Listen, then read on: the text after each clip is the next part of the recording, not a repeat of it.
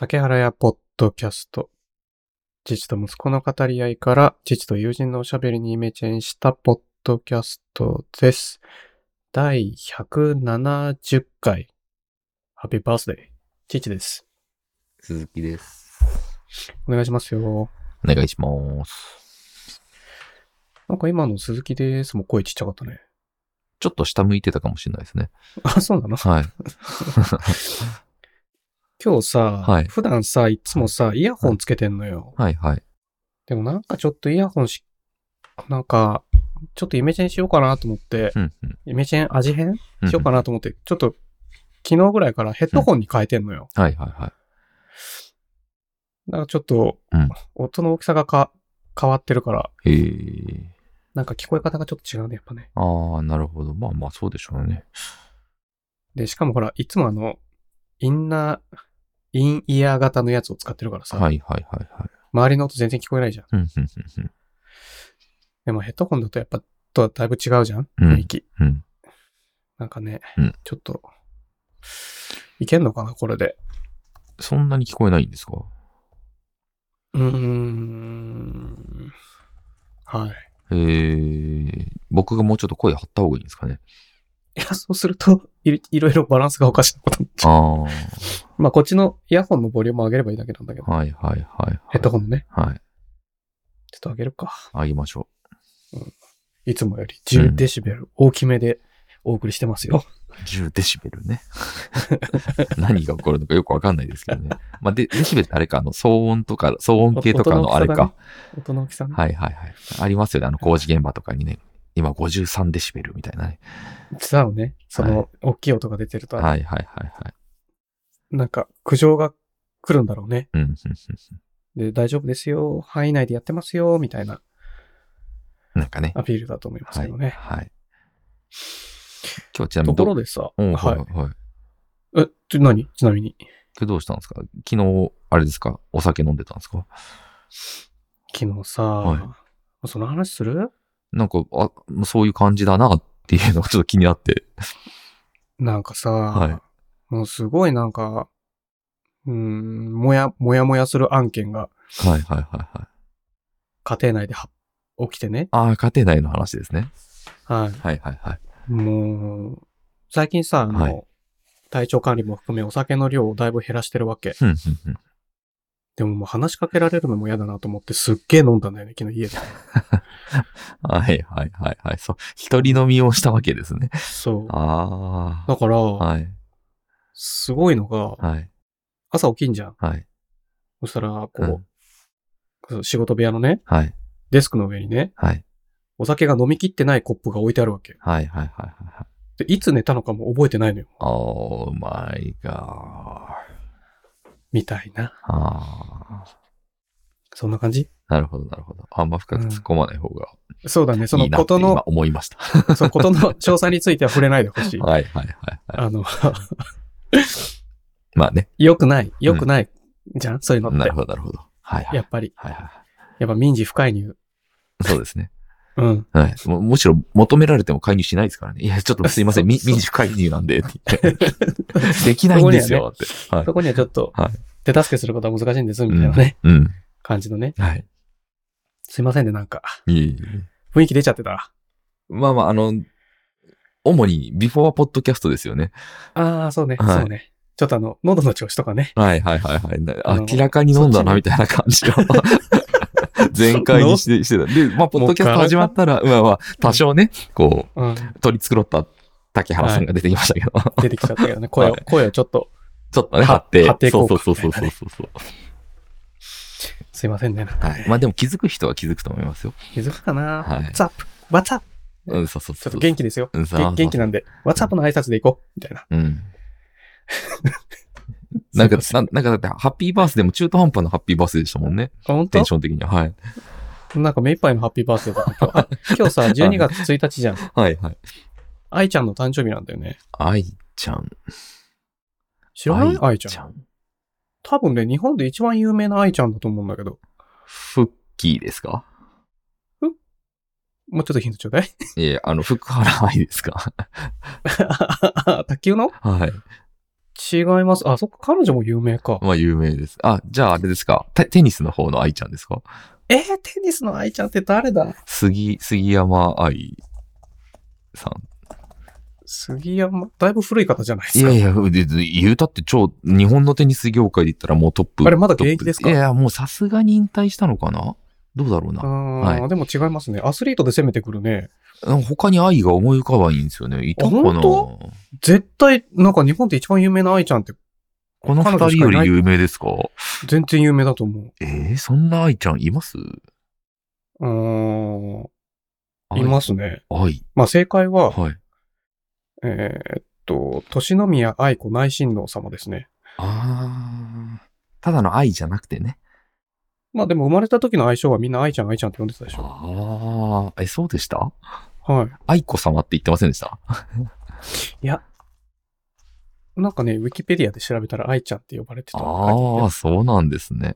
うん、へえ、はいはい、はい。愛ちゃん今日誕生日なんで。ああ、確かにそう書いてありますね。22歳だって。へえ。ハッピーバースデーって感じじゃない？ああ。たまたま目に入ったんだけどね。ですよね。しかも、なんでしょう。その日本の伝統ある皇室に対して、こう、英語でハッピーバースデーっていうね、そのね、このなんだろう、いろんなところがこう。あ、本当？はい。しかも気になる？たまたまですけどね、みたいな格好、うん、はい、うん。気になるかい？そういうの。いや、全然気にならないです。やっぱね、なんかこう、市民に愛される、国民に愛される皇室であるべきだと思うんだよね。なるほど。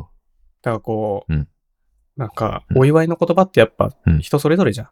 そうですね。まあ何でもいいですよね。そこに悪意がないんだったら、悪意がないんだから、それはね、みんな受け入れてくれますよ。はいはい、だってきっと懐なんか、はい、もう見えないぐらい深いと思うんだよね。いや絶対そうですよ。器なんか端が見えないぐらいでかいと思うんだよね。絶対そうですよ。もうその生まれ持ってのものに加えてトレーニングがね激しいですからね。もうね。絶対すごいと思うんですよ。愛子様、みたいなね。で隣になんか厳しいおばあちゃんいそうだもんいつも。いやそりゃそうですよ。もう大変ですよ。品格を失おうものならもう大変な話になりますからね。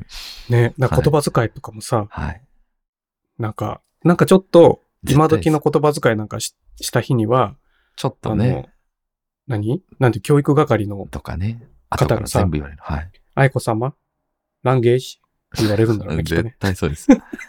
なんか余計なこと言おうものならね、なんかね、愛子様多かったのでは、一言多いみたいな。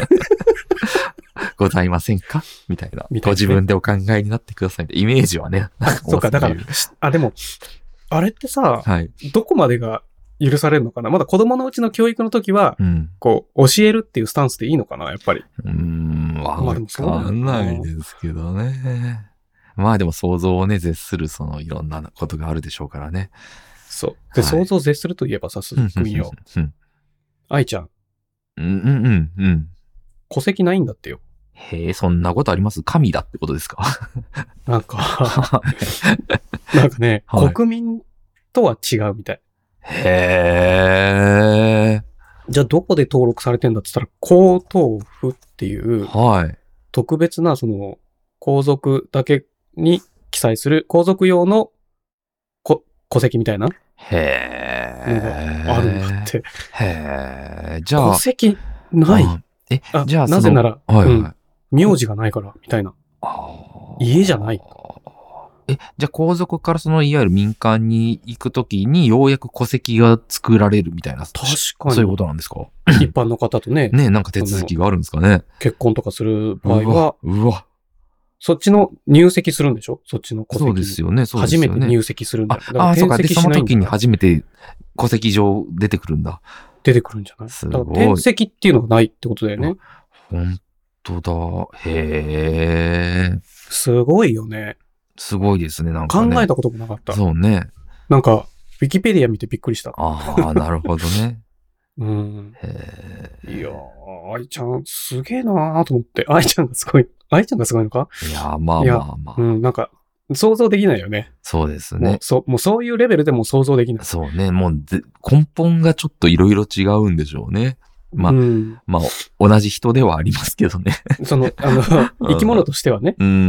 そう、生物としてね。生物としては一緒なんだけど、そうね。その、扱われ方が、やっぱこう、伝統っていうか歴史に紐づいてる状態だから、やっぱちょっと、しかもそんなさ、一般人って、ティッチとか鈴木さんとかそういう方々の生活を垣間見たことすらないじゃない。まあそうね、そうですよね。テレビ経由くらいでしか。はいはいはい、はい。その普段からさ、学校が一緒でしたとかさ、はい、そうね。そういうわけでもないしさ、はい、そのキャラクターについても知らないからさ、はいはいはい、はい。なんか、そんなに想像すらしないよね。考えることもあんまないんだよね。確かに。だからこういうパッと情報を見ただけですごいびっくりしちゃう。そう、まあ僕らがだからこの皇室のね暮らしを真には想像できないのと一緒ですよね、もうね。それが逆パターンなんでね。うん。へえ、驚いちゃいますね。まあまあ。そう。で名字がないから、じゃあこの年宮って何なんですかみたいな。ああ、それってそうか、なるほどね、はい。年宮愛子内親王、はいはいはいはい。内親王って書いてるけど、はいはいはい。子音と母音がくっついて内親王になるみたいな。はいはいはい。そうですね。はい。ひらがな表記だと内親王なんだけど、はいはいはい、その、年宮っていうのも名字じゃなくて、称号なんだ、なるほどね。称号なんだ、みたいな。なるほどね、称号みたいな。いや、でもなんか、そんな感じしますよね。後白河にいる上皇。そう、なんかやっぱ場所なんかね、なんかそういうね。宮なんだって、家じゃなくて、ね。はいはいはいはい。そうですよね。そっかそっか。頑張れよ。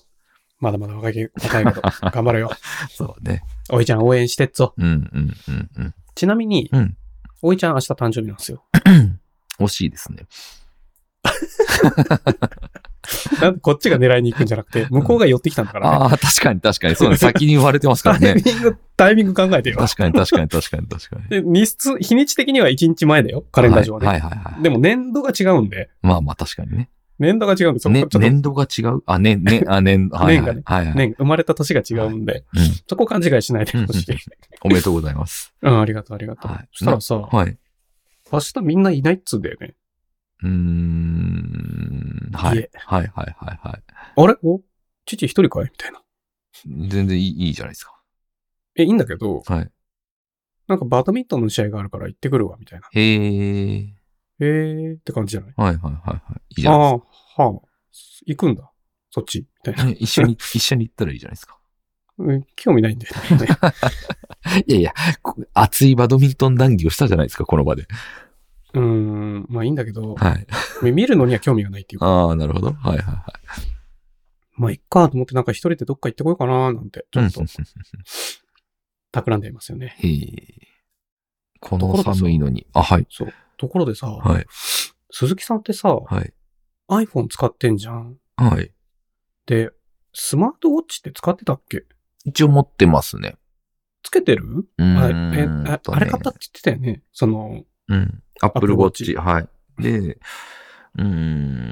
外に出かけるとき半分ぐらいつけてるかな。あ、じゃあ日常ではつけてないの？日常つけなくなったんですよ。そうなんですよ。それはどないしてじゃあ？充電がめんどくさすぎて、24時間すら持たないんで全然。はい。そんなの分かってたことじゃない。そう、分かってたんですけど、いざやるとね、最初のうちは楽しくて頑張ってつけてたんですけど、まあめんどくさくなりましたね。でも出かけるときとか。あ、じゃあつまり普段から充電器には乗っけてるの？乗っけてるんです。まあただうち充電器今1個しかなくって妻と共用なんで、たまに使おうと思ったら、あ、なんか電池ないなとかってなったりして、それで 50% みたいな感じです。鈴木さんなんでそこで充電器2台用意しないの？なんかね、めんどくさいです。そのめんどくささの理由がちょっとよくわからない。そこめんどくさいんじゃなくて。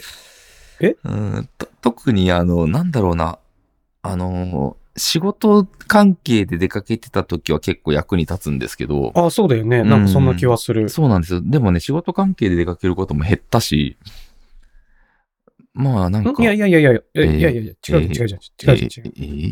その目的はそこ、利便性の解説は理解はできますよ。はい。父も使ってるんで。はい。そうじゃなくて、バッテリー充電するのがめんどくさい。で、ちょいちょい切れてる。なぜなら充電器が1台だから。2台あれば解決するじゃん。まあ、それもそうですね。それもそう。もう今、自分の脳を働かせない方向にこう。そう言ったよね、今ね。急になんか心の扉も閉じたし、考えることも放棄した。放棄したし、耳も右から左だったよね。びっくりする。なんか、顔は見えてないんだけど、なんか我々さ、その、リモート収録してるからさ、うん、その、してるけど、顔は出してないんだよね。別にカメラオンにしてないんだよね。はい。で、特に今使ってるこのクリーンフィードって本当声だけだから、うんうんうん、その元々の UI がね、その、うん、ビデオデータの転送とかないんだよね。うんうんうん、その、テレビ会議みたいな、うん、機能がなくても本当に音声をクリアに録音するっていうのに特化した、うん、収録サービスなんだよね、今使ってるのが。うんうんうんうんにもかかわらず顔が見えた気がしたもんね。そういうことありますよね。若干雑になってるっていうね、これね。いや、それでさ、うん、父ね、うんうんうん、ガーミンってスマートウォッチ使ってるけど、はいはい、普段から。はいはい、まあ、だから鈴木さんもガーミンとかにすれば、1週間充電しないからね。ああ、まあ、はい。うん、まあ、しないでしょうね。はい。はい。そしたらさ、うん、なんか数日前から、うん、Gmail の通知が、うん受信しましたしか出なくなったのよ。ああ、はいはい。プレビュー出なくなったのよ。はいはいはいはい。めっちゃ不便じゃん。多分アップデートしたら解決しますよ。とか思うじゃん。はい。で、設定とかも見直してさ、はい、あれこれなんか、何が壊れたんだろう、うん、全然わからんぞと思いながら、うん、まあ、いつか治るかと思ってほっといたらもう全然治んないのよ。へえ。なんでやと思って、はい、もうしょうがないから調べるじゃん。うん。うんこれはちょっとめんどくさい。これは不便だと思って。そのプレビューが出ないと。もうその辺から違うんですよね。プレビューが出ないと。その辺からちょっともう違うんですよね。僕調べないんですよね。でしょう、ね、はい。まあいいかってなっちゃう。まあいいや。はいはい、うん。スマホを開かなきゃいけなくなっちゃうんだよね。めんどくさいですね。めんどくさいじゃん。はい、ここで何のメールかタイトルだけでも見たいんだけど。そうですよね。そうですよね。はい。で、めんどくさくなんか不便じゃん、それって。はいはいはい。で、しょうがない。調べるかと思って調べたら、うん、なんか原因はわからんが、うん、iPhone 再起動したら治るよって書いてあって、うん、再起動したら治ったんですよ。なるほどね。あるあるではありますけど。なんかね、あるあるではあるけど、うん、それさ、うん、だからそのノウハウとしてね、うん、そのワークアラウンドとして、うん、再起動しましょうって書いてあるの、うん、どなたかが、うんうんうん。書いてあるんだけど、うん、なぜ治ってないのみたいな。まあね。不思議すぎるよね。で、つまりさ、それってさ、うん、iPhone 上の Gmail の不具合なのか、うん、iPhone の不具合なのかも、ちょっとよくみんな分かってないってことでしょ。うんうんうんうんうん。ただ iPhone 再起動したら治りますみたいな。うん、でも通知機能だから iPhone か。まあそうなんですかね。なんかでもさ、LINE とかはプレビューできんのよ。はいはい、まあそうっすね。なんかあったんでしょうね。しかもさ、雑な感じが、なんでそんな急にまた興味なくした感じになったの？いやなんかね、まあまあ、あれなんだよね。はい。なんていうの？その Gmail だけにその再起動したら治るよって記事も、うん、別に最近の記事じゃないのよ。うん、古い記事なのよ。はいはいはいはい。どなたかのブログで書かれてた。なんならもう根本の事象は違うかもしれないですからね。それ原因がね。はい。その時のやつは治ったけど、新しいの生まれてますよ、みたいな。そうそうそうそう。で、結局再起動すれば治りますよ、みたいな可能性も全然ありますからね。古い記事だとすると。まあね。まあ、そんなことはないと思うけど。ああ、そうですか。もうそれ系で言うと、ちょっと割って入ったらなんですけど、イヤホンつけて音楽聴いてるときに、はいはい。Apple、AirPods？ はい。まあ、電話鳴ったりすると割り込んでくるじゃないですか。はいはいはいはい。で、その割り込みの中でスラックの通知で割り込まれたことありますか、竹原さん。スラックの通知オンってこと？スラックからメッセージが届いています。@kentarou.suzuki お疲れ様ですとかって読み上げ始めるんですよ。文章全部読み上げ始めるんですよ。え、それ何？誰の機能なの？わかんないですけど、全部読み上げるんですよ。え、それ iPhone の機能？え？全部読み上げるんですよ。はい。いや、全然そんなの経験したことない。マジですか？それが全部読み上げられるとめちゃくちゃ長いんですよ。で、言葉ももういわゆるその機械が喋ってるから入ってこないんですよ。で、こっちは音楽聴いてたのにポンって割り込まれて急にそれやられるんで、はい。はい、すごい嫌なんだけど、多分あれそれをなくすっていう設定あると思うんですよね。設定がありますよね、普通にきっと ね。でもね、多分デフォルトでオンになってないってことでしょ。そう、そうなんですか。なんかだって父は経験したことがない。本当ですか。すごい来る MOTD のとか言われるんですけどまあ、MOTD が何かあれググってもらえればいいんですけど。製品名出すのやめてもらっていいですか。そう、いや、だってさ、普段から AirPods でさ、その、ポッドキャスト聞きながらジムとか。ですよね。だからずーっとつけてるけど、はい。で、通知だけ。お疲れ様です。今、少しよろしいでしょうかとかね。読み上げられたことなんかないわ。すごいうざいんですよ。でも、それ聞くだけでうざいね。でしょう。しかも、なんかね、結構めちゃくちゃなとこもあって、何時何分からみたいなのを、1800-1900 ドットとかって読み上げられることあって、何言ってんのかわかんないんですよ。なんか、中途半端にバカだね。そう、中途半端にバカなんですよ。あとその絵文字とかも、絵文字を読み上げようとしよるんで。それってあれかな、iPhone のアクセシビリティで。どうなのかな。ね、スラックの機能なのか。なんか気持ち全然入ってこない。うざいし入ってこない。でもね、そういうのをほんのちょっともう通知止めるとかってやらないあたりがね、僕なんですよね。そうですね。もううざすぎて耐えられないです。でもね、ちょっとなんなら一回やってみたし、全然入ってこない。いや、それが誰の機能なのかすら今のところノーヒントじゃん。まあ確かにね。iPhone のアクセシビリティの読み上げ機能なのか、スラックのにそういう機能があるのか。スラックじゃないと思いますけど、まあどうなんだろうな。ね、iPhone のスクリーン、読み上げみたいな感じなのかもしれないけどね。めちゃくちゃうざいっす。それうざいで言えばさ、はい、その音声読み上げでうざいって言ったらさ、ちょっとニュースに、記事にも貼ってあるんだけど、ちょっとオーディオブックの倍速視聴が話題。当倍で聞く人いないは本当か。声優からは衝撃の声。まあ、はい。これ、なんかその。まあ、X に投稿した人がいたんですよ。オーディブルってアマゾンがやってる、朗読、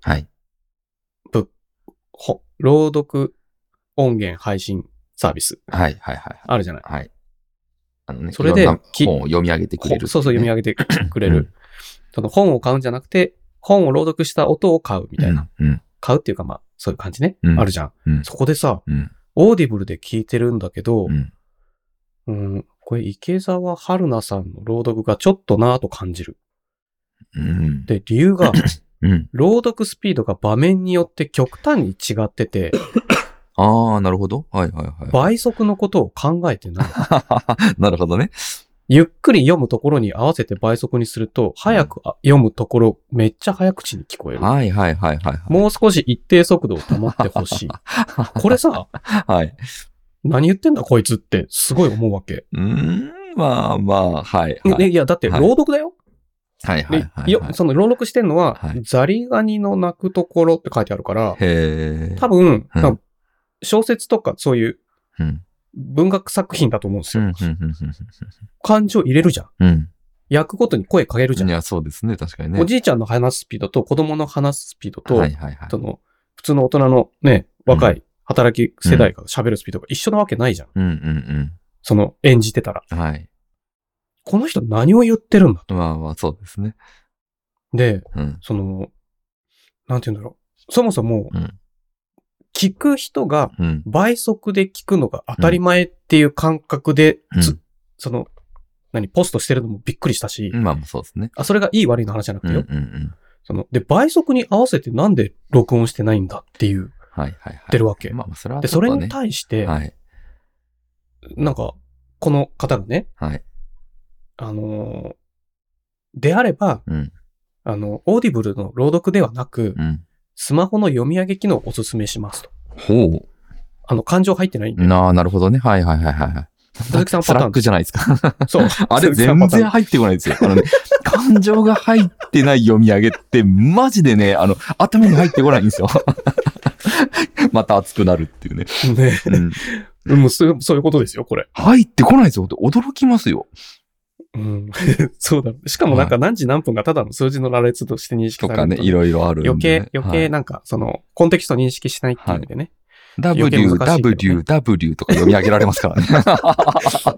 そこ URL そこ読まなくてもなみたいな。ごめん、そっちはです。草の方の W ですね。URL も確かに https:// めんどくさいね。はい。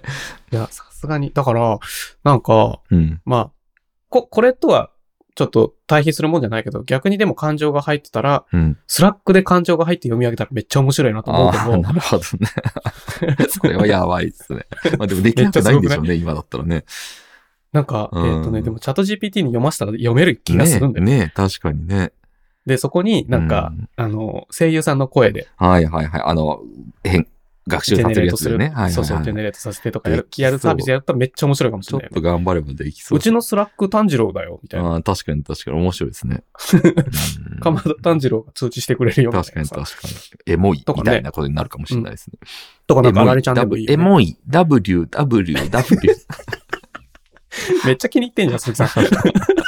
ちなみに倍速ってめちゃくちゃ早い。僕にとって早すぎてですね。僕だいたい 1.5 倍とか。絶対そうだと思うよ。この人倍速って書いてるけど、倍速では聞いてないと思うよ。1.5 倍のこととか、その機能のことを倍速って言ってたと思う。倍速ってめちゃくちゃ早いですよね。倍速めっちゃ早すぎるよ。ですよね。1.5 倍でギリだなって。ですよね。なんか父が聞いてないよ。ポッドキャストだから余計かもしれない。まあ確かに。朗読だとちょっと遅めに読んでくれるかもしれないですけどね。いや、まあまあ。だからまあ、はいはい、速度を速くする機能のことを倍速って言ってるんだと思うの。この X で、最初に、ポストした人。まあ、どういう場面、どういう聞き方をするかは、聞き手次第なんで、その速度が合ってないことをコンテンツのせいにするなって思うわけ。そうね、まあ確かにね。しかも、例えば、自分のね、脳を高速回転させてほしいですよね。もうなんならこう。そう。黒く上げてね、こう。自分が選んだやり方に、自分が適応しなさいと思うわけ。そうね、確かに。だから、なんか父とかは、ポッドキャストも今、英語のポッドキャストは 1.0 倍。日本語のポッドキャストは 1.5 倍なのね。で、自分のこの番組、自分のポッドキャストも 1.5 倍でチェックしてんのよ。だから、基本、父の世界の中では、ポッドキャストの人みんな早口なのね。で、なんか優秀だ、昔みたいにさ、早く再生したら声質が変わるってあんまないじゃん、今もう。同じ声で、早くなってんだよね。だからなんか、ただの早口な人にしか認識してないんだけど、でこれ面白いけど、安住紳一郎の、日曜天国。っていうラジオ番組のポッドキャスト。聞いてるって言ってましたね。で今も毎週、月曜日配信だからポッドキャストは聞いてんのね。安住さんとかって、ナレーションとかもするじゃない、ニュースキャスターもするし。だからラジオって、当倍で聞くとすごくゆっくり丁寧に喋ってんのよ。すごく上手なのよ。喋りも。だけどいつも倍速、1.5 倍で聞いてるから、父の中では早口おじさんなんだよね。なるほどね。で、さらに、コンテンツがすごい喋りがすごい面白いから、すっごいテンポよく面白いんだよね。ああ、なるほどね。なんかね、これはすごいなって感じるぐらい、なんか、話がもう、天才的にうまいなって思っちゃう。やっぱね、プロだしね。なんか、でも、ラジオ番組とはいえ、やっぱこの臨機応変に言葉を選ぶっていうか、まあ彼は言うわけ。ラジオは AM で電波で聞いてる人だけがリスナーだと。それ以外の人はなんちゃってでしょみたいな。非正規でしょみたいな。なるほど。ラジコとかで聞いてる人は非正規だからって言ってんのね。その番組の中でね。本当電波で聞いてくれる人をリスナーと我々は認識してると。私は認識してると。で、それ以外の人は、まあ、ね。本物ではないと。なるほど。って言うんだけど、それをリスナーも分かってて楽しんでるから、実際に安住さんに会った時に、ラジオ聞いてますと。非正規ですけど。一言必ず添えてくれるんだ。面白いですね。なんかその関係性がめっちゃ楽しいじゃん。確かに。その表現の仕方は、なんか、あれだけど、でもそれが楽しめる、ファンコミュニティの作り方みたいな。なんか、それも上手だなって思う。そうですね。悪口で言ってない。悪口になってないんだよね、なぜか。そうね、そういうことなんでしょうね。やっぱ話術がね。がね、やっぱなんかね、すげえ楽しい。あ、そういえば僕はチャランポランタンの YouTube 結構見ちゃいましたよ。あ、他のも見ちゃいました。売った話も全部見ましたし、他のもね、なんかその流れでね、結構見ちゃいました。どうでした?瀬戸康史さんが出てるやつとか、あとカティン、そう、ピアニストのカティンさんが出てるやつとかなんかね、結構見ちゃいました。なんか10本ぐらい下手したら見たかもしれないですね。結構見ましたね。なんかね、意外と楽しくて。見ちゃうよね、はい、って思っちゃう。うん。面白いしね、キャラクターも。小春さんがすごいんだよね。はい、すごいですよね。瀬戸さんとやってる時の小春さんなんて、うん、マジ女王様じゃん。そうですね。でも実際は、そんな女王様キャラじゃないじゃん。兄弟でやってる時って。なんかそれもなんか演者として面白いなって思うしね。うん、うん、すごい面白くて。で、瀬戸さんの方の、チャンネルに載ってるアコーディオンの方も見ちゃいましたし。あ、見ちゃった?はい。わかる。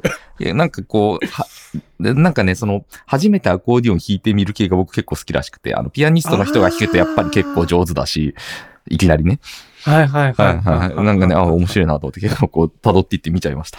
ああ、なるほどね。はい、音を知ってる。まあでも瀬戸さんとかも知ってるから、まあ。そうそうそう。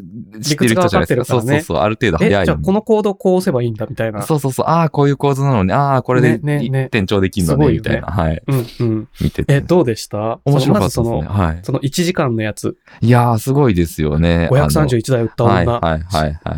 あれはちょっとね、来るものがありますよね。来るものがある。はい、やっぱ、YouTube で用に作られたエピソードっていうか、映像コンテンツだとしても、やっぱすごいなって思った。ね、すごいですよね。だって、テレビクルーとか入ってないんだからね。そうですよね。スタッフだけで回してるっていうか、自分たちの。ゲシュタルト紹介の人たちだけでやってんだよ。うん、うん、うん。そういうのも踏まえるとすごいなと思った。いやいやすごいですよ。はい、内容が良かったっていうのは特別に良かったなと思うけど。なんならちょっと欲しくなりますもんね。欲しくなるでしょ。あれ見て、本当に。ちょっとアコーディオン挑戦したくなる。そうか、イタリア製がいいのか、みたいなね。そう、でもだからそういうの聞くと、なんかスタートラインが30万、40万とかいって、初心者の人は買いづらいじゃない?はいはいはい。じゃあヤマハかなみたいな。とかね。いろいろ中国製もでも値段的にはいいんだなとかね。そう。いろいろね。ありますよね。はい。いや、よかった見てくれて。はい。面白かったですね。面白かったでしょ。てかね、僕ね、見る前まで、チャランポランタンって竹原さん経由で何度かこう、昔から聞いてたんで知ってたんですよ。知ってたんですけど、これね、ほんと不思議なんですけど、なんならね、なんていうんですか、あれ。おじさん4人組みたいな想像してたんですよ。ああはいはいはい。チャンバラトリオとか。とか、そうそうそう。みたいな、この。あとなんだろ、サンボマスターとか、そっち系な感じかなと思って、はい。あ、そっちね。で、勝手にね。そう、勝手に思ってたら。父ちゃんと小春ちゃんとももちゃんって言ってるよ。言ってました。で、入ってきてないですよ。だとしたら。はい。先週もちゃんと説明してますか?いや、もう全然多分そこ入ってなくて、あ、もう明らかにそういうね、うん。のを想像してたんで、あれなんか、みたいな感じで、最初にこう、ちょっと戸惑うってとこから始まりましたけど。なるほどね。はい。なるほどね。いやいや、でもよかったわ。はい。よかった、見てくれて。はい。うん。いや、ところでさ、鈴木さん。うん。父さ、うん、最近ずっと YouTube の更新が滞っている。まあいいか、その話先にしようか。っていう話してたじゃん。はい。あ、してないか。してないですね。いや、一回したと思うんだよな。っていうのが、試してて、その結果が出てないから全然先に進めなくて。はい。で、もう結果、内容変えて、また最近撮り始めたんだけど、その原因となった進捗が全く出ないかったことは何なのかっていう話を一切してなかったのよ。まあ、でもまあ、気づいてると思うわけ。はい。TikTok の API が使いにくい問題。ああ、なんか言ってたかもしれないですね。それずっと前に話してたじゃん。はいはいはいはい。で、結果、9回か10回ぐらいリジェクト食らってんのよ。へえ、はい。で、もういい加減にしてくれと。はい。思ったのね。はい。父が。はい。だからもうサポートに問い合わせると。それもう何回もやってんだよ。怒ってんですか?結果、もういいやってなったんだけど。怒ってるじゃないですか。はいはいはい。ことの顛末を説明すると、TikTok で自分が投稿したビデオのカウントが知りたい。ああ、言ってましたね。言ってた。はい、思い出しました。それを見る方法がない。思い出しました。はい。で、はい、調べたら、はい、開発者 API には、ビデオカウントっていう。言ってた。うん、値が返ってくる、はい。機能があるから、はい。API 呼ぼうと。はい。そしたら、まずログインしなきゃいけないじゃん。はい。で、自分でサンプルプログラム作り始めるじゃん。カッタ作るじゃん。はいはいそれまずログインじゃん。それ昔喋ってましたね。大丈夫ですか？同じ話で。うん。はいはい。それが2ヶ月ぐらい前でしょ？はいはいはいはい。それ今まで、昨日、一昨日ぐらいまで引きずってるからね。はあ。ずーっとやってたんだよ。はい。で、この苦行を。うん。で、API は、ログインできません。うん。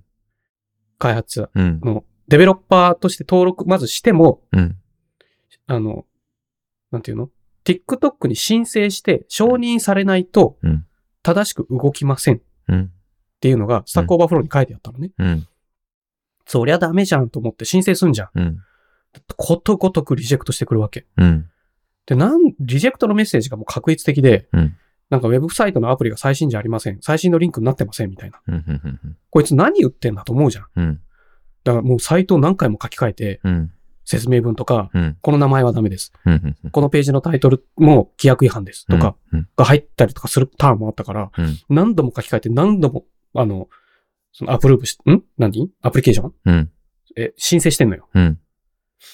で、結果10回のリジェクトですよ。うん、で、いい加減にしろと。うん、その機械的な、うん、同じメッセージだったら何を変えていいのかわからないから、うん原因を教えてくれって言ったのね、うんうんうんうん。具体的に何をしたらいいのか教えてくれ。まず、うん、そもそも、うん、申請して承認されないと API が正しい処理をしてくれないって何なんだみたいな。うんうんうんうん、そしたら彼らからメッセージ返ってきたわけ。Hey, 竹原さんみたいな、うん。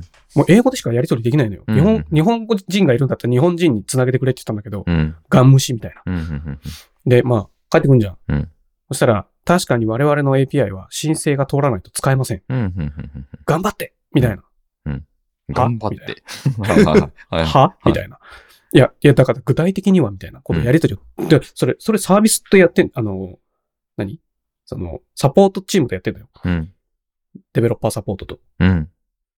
もういい加減にしろって思うじゃん。で最終的にたどり着いた答えが、うん、竹原さん、うん、アプリケーション完成してないと承認できないよ。っていうわけ。はいはい。はい。お前ちょっと待てと。はい。API エラー返すのに完成しろってなんだよ。はい。まあ、あるあるですからね、もうね。いや、そんなサービス聞いたこともない。あれですよ、会社立ち上げるときに銀行口座作るって言ったら、じゃあ。ああ、それは当然そうじゃん。じゃあ1年分の、あれを見せてください、みたいな。まあ、それはさ、はい。なんていうの？信用じゃん。まあ、はい。信用っていうか、はい、社会的な責任を果たせるかどうかのチェックじゃん。はいはいはいはい、それが正しいかどうかは別だよ、うん。デベロッパーコミュニティを育てる気が全くない。なるほどね。はい。だからそんなサービス、これまで経験したことがない。それは確かに。なんでかっていうと、はい、完成させないと、はい、承認しないわけ。でも、承認しないと、うん、API は正しい答えを返さないわけ。お前何言ってんだみたいな。だから、まず勘で作れと。で、勘で作って未承認アプリの申請のチェックはこっちにあるから、こっちで申請し直せっていうわけ。完成させろ？勘で作れ？みたいな。って思うじゃん。確かにそれでやってる人たちもいるんでしょうよ。でも、父にしてみたら、ふざけんなって思うわけ。なるほど。もういいや、と思って。はい。もうこんなとこには付き合ってらんねえわ、と思って。で、もうやめようかな。でも、ビデオカウント撮りたいなって思って、そう、もやもやしてたら、ビデオカウント取る方法を発見したんですよ。はい。鈴木さん、TikTok アプリ入ってませんよね。入ってませんね。TikTok アプリが入ってる、すべての方々にお知らせする自分のビデオカウントを確認する方法。これさ、サイトとかで見ると、自分のプロフィールページとかで見れるよって書いてあるんだけど、それ古いバージョンのアプリで、今その機能ないのよ。はい。なんか分析機能とか言ったら見れるよとかもう今ないのよ、その機能。で、正しくは、自分の名前、自分のアカウント名を検索するのよ。TikTok アプリの中で。そうするとユーザー一覧出んじゃん。アカウント一覧が出んのよ。そのアカウント一覧のアカウントごとに、ポステッドビデオズっていうカウントが出んのよ。ピンとこない？あ、まあ、その、アカウントの全部のってことですね。全部の。自分は自分のアカウントしてんじゃん。はいはいはい、はい。で、アプリの中にアカウント、なんか検索機能あんじゃん。うんうんうん、で、検索機能でアカウント検索で自分のアカウント検索するの。ああ、なるほど。検索結果の自分の欄、はいはいはいはい、検索結果に出てくる人の、はいはい、ユーザー、各ユーザーのブロックごとに、はい、その人の投稿ビデオ数が出るのよ。はいはいはいはい。そこで確認する。なるほどね。それでいいじゃんって感じ。自分で自分を検索するんですね。そう。はいはいはい。検索結果にだけ、その人の投稿ビデオ数が出んのよ。はいはいはい。まあそれもふざけた UI だけど、はいはいはい。他のところに出しとけよって思うわけ。うん、で、まあ、その、検索結果にビデオ件数が出るのはすごい便利なのよ。なんでかっていうと、ただのアカウントかどうか判別できるから。うん。ステアカなのか、うん、ビルセンなのか。うん。まあ、検索することはちっちゃ全くないんだけど、うんうんうん、全く検索する機会がなかったから今まで、うんうんうん、その機能に気づかなかったんだけど、うん、その、TikTok ビデオカウント確認方法ってやったら、その、海外の人が TikTok 上で確認方法のレビューをしてた。うん、それを、はいはいはいはい。自分で自分のアカウント検索すれば OK だぜって言って、めっちゃハイテンションレビューしてて、はいはいはいはいはい。もうこれで、TikTok の API と格闘する必要なんかもう皆無になったと。はいはいはいはい。ただ、唯一残る不満は、はい、あ、なんか、正しく動く API じゃないと開発できないレベルの開発者なのって、もし TikTok に思われてたらすっごい尺だけど、まあ、できるわ、そのぐらいと思うけど、ただ、お前たちと付き合いたくねえんだわ、もう、みたいな。はいはいはいはい。みたいな感じ、はいはい、で、今、ここにいる。はいはい、もう、はい、TikTok API と格闘することは二度とないし、はいはい、ビデオカウントと簡単に取れる方法が分かったんで、うん、目的が達成できることが分かったんで、うんうんうん、そこに至る過程で、こう、なんか、承認欲求満たす必要はもうないんで。うんうんうん、で、まあ、ふざけんな案件もう一個言っていい、うんうんうん、先週言ったじゃん。うん、イカゲームザチャレンジ。ああ、はい、はい。鈴木さん見た？見ましたよ。1話見た？見ました。全部見た1話。見ました。偉いね。うん。父途中でやめたわ。ああ、はいはいはいはいはい。そうですよね。なんか、はい、ほんと先週聞いてくれてたリスナーの方で、はい、あ、イカゲームの韓国ドラマで有名なね、はいはい、イカゲームの新作が出たんだって思ってくれた方、はい、ほんと申し訳ない。はいはいはい。イカゲームの舞台を、うん、二次利用した、うん、イカゲームの中で繰り広げるゲームと同じものを一般の人がチャレンジするっていう番組だった。っていう話なんだよね。このイカゲーム、はいはい、ザ・チャレンジって。だから、はいはいはい、そういうことを海外でやってたんだね、そもそもっていう話。はいはいはいはい、で、それを踏まえると、はい、今回はロンドンに会場をロンドンがチャレンジ場所ですみたいなこと言ってたわけ。うんうんうんうん、で意味わかんないじゃん。はい、最初、はい。なんか意味あんのかなこのロンドンでって、なんか、ロンドンストーリーなのかとか思ってたけど、ああ、サスケね。つまりサスケね。みたいな。ああ、まあなるほどね。はいはいはい。つまりサスケのイカゲーム版ね、みたいな。はい。っていう話だったんだよね。そうですよね。鈴木さんよく1話最後まで見たんで。僕ね、なんなら適当でしたけど、2話目ぐらいまで見ましたよ。ああ、もうすぐやめちゃった。うん。で、妻はね、すぐに飽きてもう見るのやめてましたね。いや、だってまあ、申し訳ないですけど、面白くないですよね。思いもないよね。好みじゃないね。いや、思いもないです。なんて言ってるか、ちょっともう、リスナーの皆さんにお任せしますけど。まあまあね、あ、そうだね。思いもないですね。はい。はい。はい。そう。でね、なんか、申し訳ないなと思ったんで、うんなんか他のコンテンツ紹介しなきゃと思って今週2つ持ってきました。おまず1つ目。うん。MF ゴースト。アニメ。はい。前にもちょっと言ったけど、うん、イニシャル D と同じ人が書いてる。あーへー。で、この話したときに、はい。父、あんまりよく1話しか見たことなかったから YouTube で。はいはいはい。なんか、あれなんじゃないなんか、イニシャル D の次のちょっと未来の設定の話っぽいよ、みたいなこと言ったんだけど。おー、これはもうイニシャル D じゃないですか。そう、毎週配信してて、はい、ネットフリックスで、はい、普通に、テレビでやってんのかね、今ね。ああ、すごいな。重野さん、すごいな。そう、はい、完全にイニシャル D の続編だった。あ、そうなんですね。そう、だから登場人物に、はい、藤原さんも出るし、高橋兄弟も出てくるんですよ。ランエボのね。で、あれ、高橋兄弟ってランエボじゃなかったですけど、弟がランエボでしたっけ。ああ、そうでしたっけ。ちょっと覚えてないな。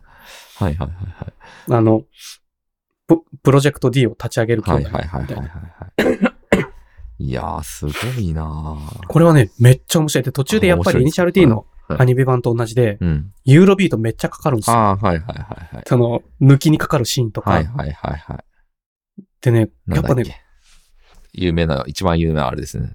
ライドオンファイヤーか何かですよね。わかんない。タイトルはわかんないんだけど。ライダンダンダンってやつです。なんかでもそういう感じ。ユーロビートっていうジャンルも、はい、知らなかったから、はいはいはいはい、イニシャル D と MF ゴーストのサウンドトラックで検索して、はいはいはいはい、このジャンルのことを何ていうのかを調べたから、はいはい。あと、スペースボーイとかね、多分その辺がめっちゃ。それはアーティストの名前？あ、いやいや、曲です。それもイニシャル D で使われて、もう聞いたらね、ああ、これねって多分なるやつですね。はい。で、今回さ、その劇中で、はい、エピソード8。はい。もう最新の1個前？最新？はい。はい、で、かかってた曲が、どうしてもタイトル知りたくて。はいはいはいはい。またGoogle 検索のiPhone 使って自分のスピーカーの前に置いて、はい。検索したんですよ。うん。そしたら、ちゃんとフェイスダウンっていう曲で、うんうんうん。ちゃんと売られてる曲で、ユーロビートとして。で、フェイスダウンって何なんだろう？うつ伏せなのかなみたいな。ああ、はい。で、フェイスダウンってさ、普通に Google で検索すると、はい、顔を下げるとか、うつ伏せだみたいに書いてあると思うの。はいはいはいはい、でも、違うんだって。正しくは、それも正しい意味なんだけど、はい、ちゃんと他の意味があって、はい、対決するっていう意味なんだって。語源はわかんないけど、なんかフェイスオフとか言いません？ OK はね。ああ、そういうことか。はいはいはいはい。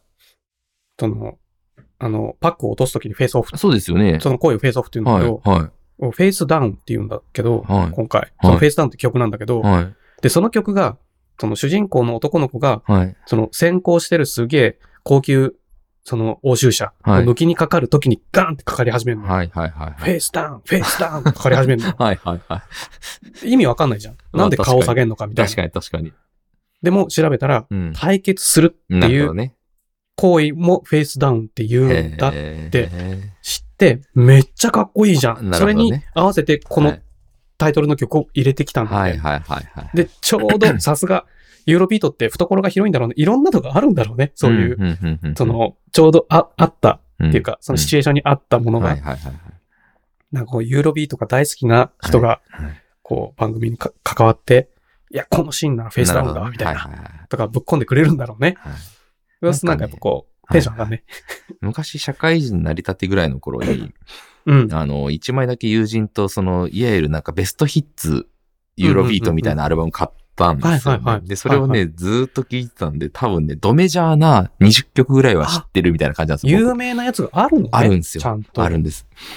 なんか、イメージよ。うん。イメージは DJ コーなんだよね、はい、父の中。ビビビビビーンって。はいはいはい。なんかユーロビートじゃないのかな、ユーロビートなのかな、はいはいはい、わかんないんだけど、イメージよ、うん、父のイメージよ、うん、頭の中では、うん、ユーロビートがかかるとずっと後ろで DJ コーがなんかしてるイメージに変わっちゃうわけ、父の中で。なるほどね。なんかね、ちょっと、はい、ちゃんと知らないから。うんうんうん、申し訳ないなと思って、うんうんうん、あれなんですけど、うん、あともう一個、うん、これは、うん、鈴木さんちの奥方様も気に入ってくれると思います、うんうんうん、マイデーモン。これはね、はい、久々にやられた。1話目から面白い。マイデーモンね。なるほどね、はいはいはい、うん、これ2つ。じゃあちょっとチェキラしておきます。はい。鈴木さんには MF ゴーストで。はいはいはい。で、イニシャル D 知らなくてもめっちゃ面白い。まあ、はいはい、鈴木さん知ってるからいいけど。はいはい、で、まあ、アニメなんで、はい、1話20分とかで終わっちゃうから。はいはいはいはい。めっちゃあっという間に追いつく。はい。で、10話しかない式。はんはんはんはん。で、1レースで終わりなんだよ。あ、まあまあまあまあ。ああ、10話かけて1レースやって終わったと。そうそう。へえ。すげえ。あ、予選と本戦みたいになってて。ああ、なるほど。はいはいはい。そう。マジかよって思うけど。で、マイデーモンは、なんか、韓国ドラマで、始まったばっかの韓国ドラマで、まだ2話か3話、3話ぐらいしか出てないんだけど、はい、これはね、ちょっと、なんか、ちょっとまた、なんか恋愛模様みたいな雰囲気、ね、まあ美男美女だから、はい、そういう雰囲気が一瞬垣間見えるけど、はい、設定は違くて、なるほどね、韓国ドラマであるあるの、はいはいはい、悪魔の能力を持った男の人と、はいはいはい、普通の女の美人な女の人みたいな、はいはいはい、とのこうやり取りみたいな。なるほどね。これね、でも1話目からめっちゃ面白かった。うん、じゃあよかった、ナイス。はい、はい、伝えておきます。今日も鈴木さん時間ないんですよね。うん、まあ、でも今日ね、ほぼですよね。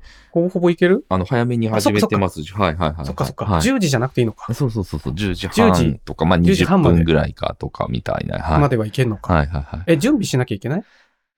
まあ、10時20分ぐらいかな。うん、じゃあまあ、喋りながら準備しといて。はい。でさ、うん、まあ、忘れる前にお便りいきます。うん、ちょっと待ってね。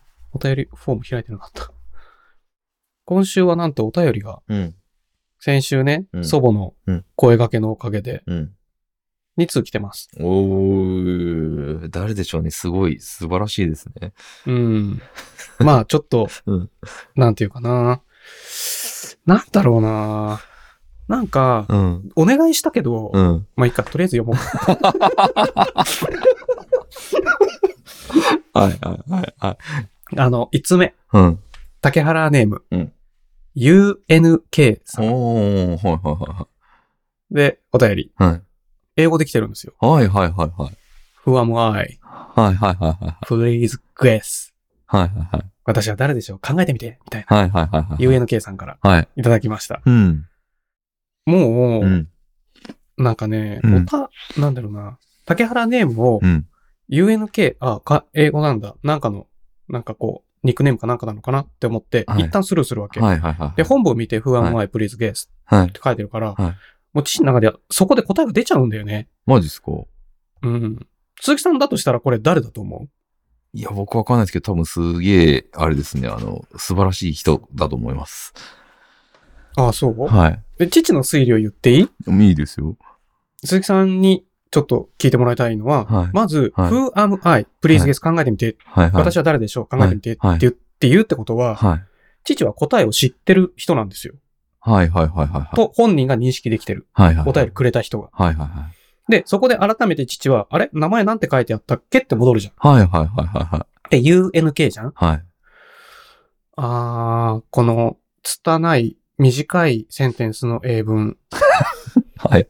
プラス、はい、お名前 UNK。これがさ、ユニバーサルなんとかキングダムとかさ、はい、じゃなくて、はい、純粋にうんこだなと。いや、わかるんです。アンノウンかもしれないですよ。うん、アンノウンって書くと思うんだよね。そうなんですか。頭文字取って。UNK かもしれない。そう。でも、父はここで、これはもう、なんかの頭文字じゃなくて、うんこだと。はい、確定したわけ、父の頭の中でね。はい。そうすると、導き出される答え、はい、父が知ってる人で、はい、うんこをお名前に使う人って、はい、鈴木しかいないんだよね。おー。竹原さん。はい。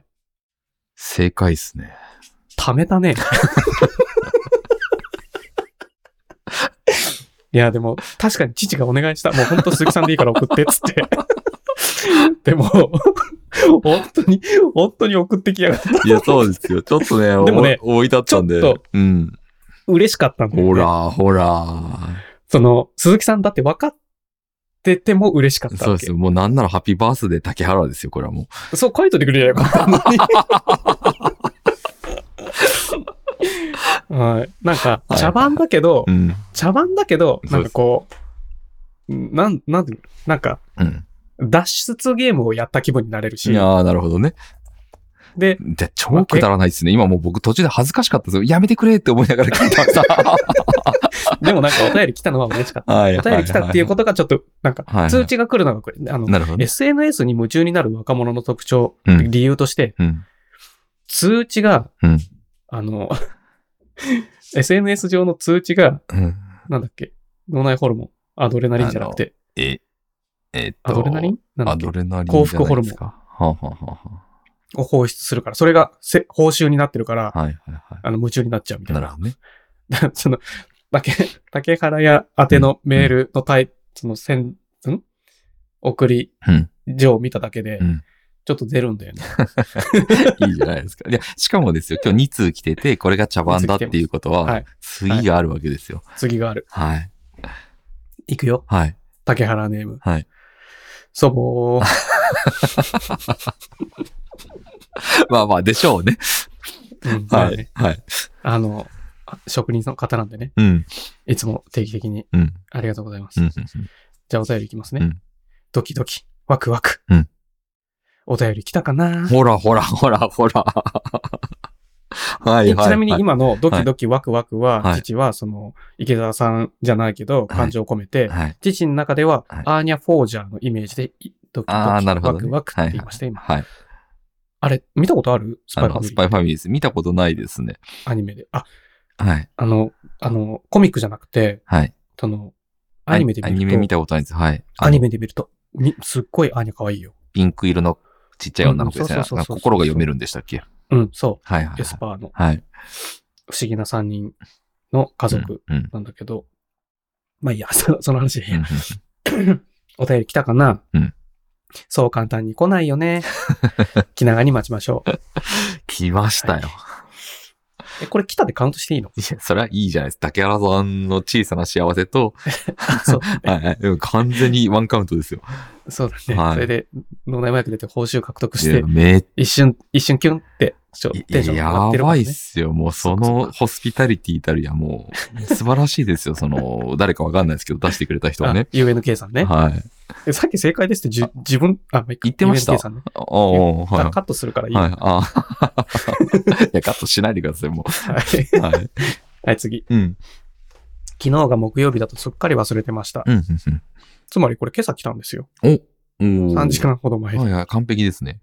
はい、昨日本当忘れてたんだねと思って、うん。で、突然、おば3が、なぜかお買い物行こうと言い、昼下がりに当駅から、最寄りの駅から30分ほどのところにある、これ名前言っていいのかななんとか銀座、なんとか銀座に濁します。はいはいはい、まあまあ、はい。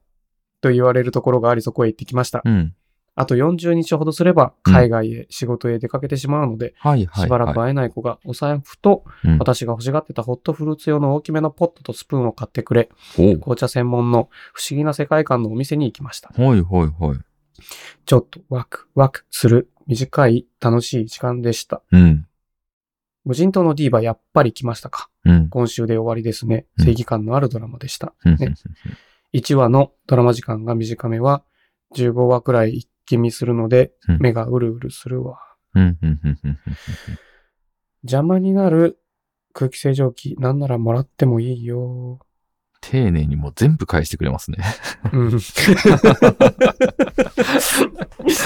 ね。うん、だ空気清浄機が、ブラックフライデー今日までなんで、はい、今日も Amazon をもう一回確認しますけど、うん、まあ Amazon でよそで買ってもいいけどね。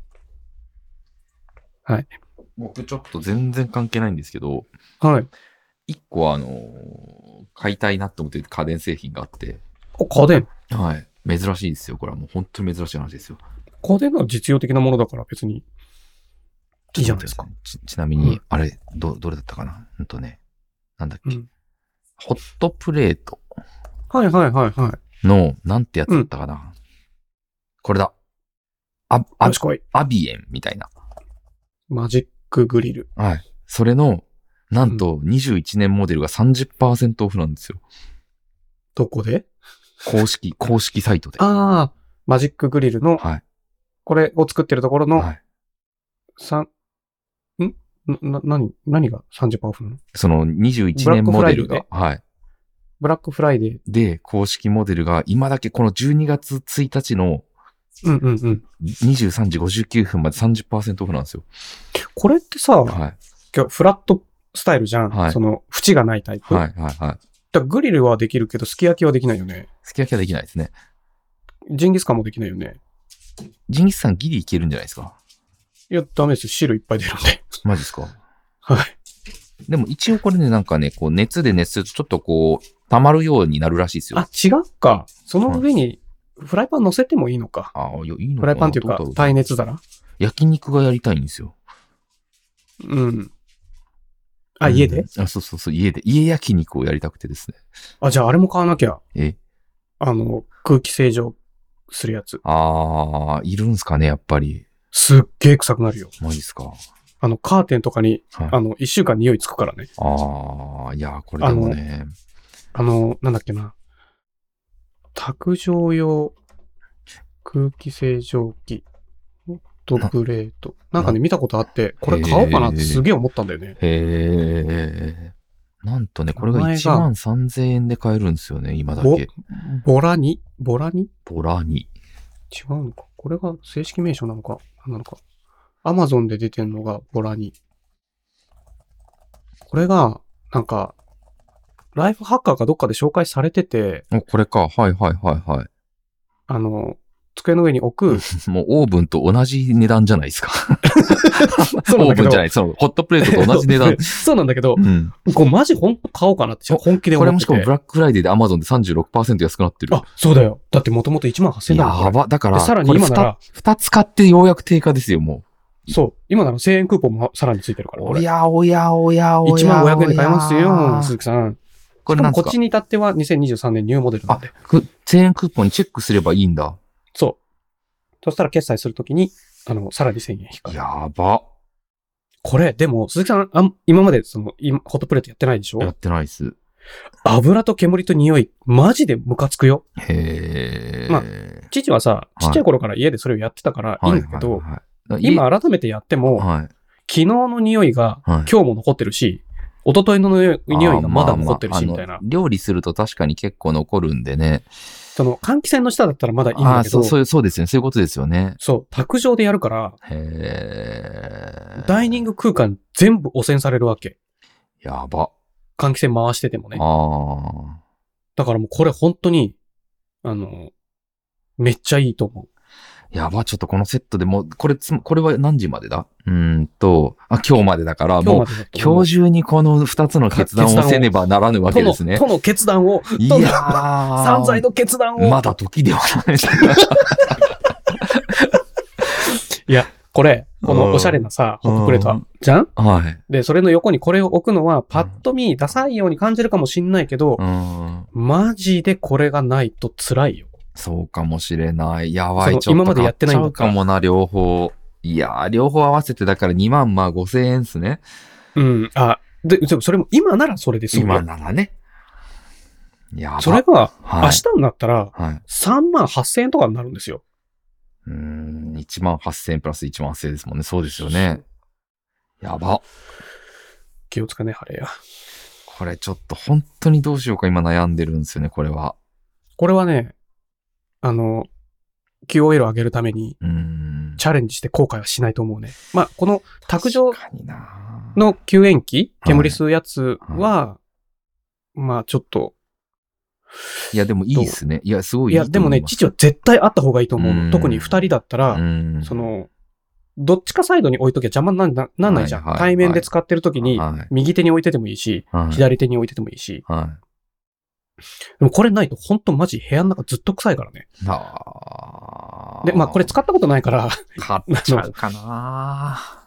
使ったことないからどうのこうの言いづらいけど、ま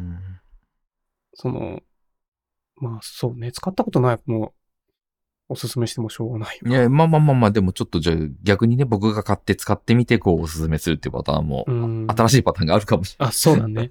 ただこれはずーっと狙ってて。じゃあ今チャンスじゃないですか。はい。そう、めちゃ安いですよ。36%で1000円クーポンですよ。逆おすすめされてきたのかな。二人で買っちゃう？いや、これちょっと惹かれますね、でもね。これはいいですね。ちょっとでかいんだよね。いや、まあ、うち全然気にしないですね。まあ、子供もいないし。テーブルの、使うときしか出さない。そうですよね、さすがに。で、台所の上にでもボンって置いとけば、下か上にでも。しまっとけばいいから、普段はね。やば。ちょっとこのセットは魅力的ですね。あんまこういうこと言う人間じゃないんですけどね。でもやりたいことがあるのには多分ぴったりだと思うんだよね。いや、実はね、一回うちでやったんですよ、焼肉を。あ、どうやって？僕が台所で焼き係をやって、妻が椅子に座ってるっていうやつ。忙しすぎて。そうだね。なんか楽しくないなと思って。なんかちょっと違うんですよ、もうね。ちょっとこれ、しかもね、なんか、ね、焼き加減がいまいちいい感じにならないんで。あでもそうすると、じゃあ、例えば IH のちっちゃい、うん、で、ちっちゃい版、はい、一台用の IH？ はいはいはい。持ち運び用の IH を買って、はい、その上でフライパンっていうのもやっぱ雰囲気違うじゃん。でもね、なんかそれならもう外でよくねってなるぐらいの感じだったんですよ、もう。そのやった時はね、当時。はいはい。なんだけど、これさえあれば、外で焼肉の機会が減って、実はコスパいいんじゃないかと、こう。なるほどね。はい。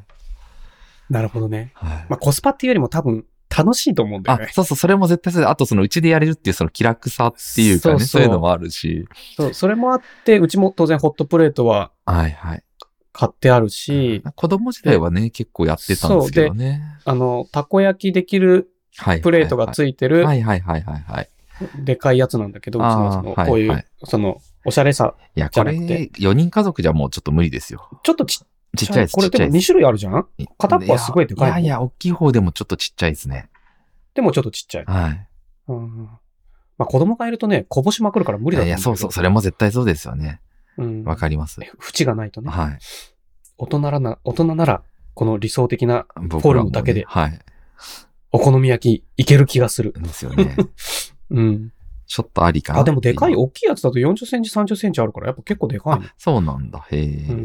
だいぶでかい。まあでも、いや、そうか。いや、はい、やばい、いいの聞いちゃう。ちょっとこれは事故が起こるかもしれないですね。ちょっとでも、都の決断は早めにお願いします。みたいな。ちょっと。決断早めにアンケートで。出陣じゃーって。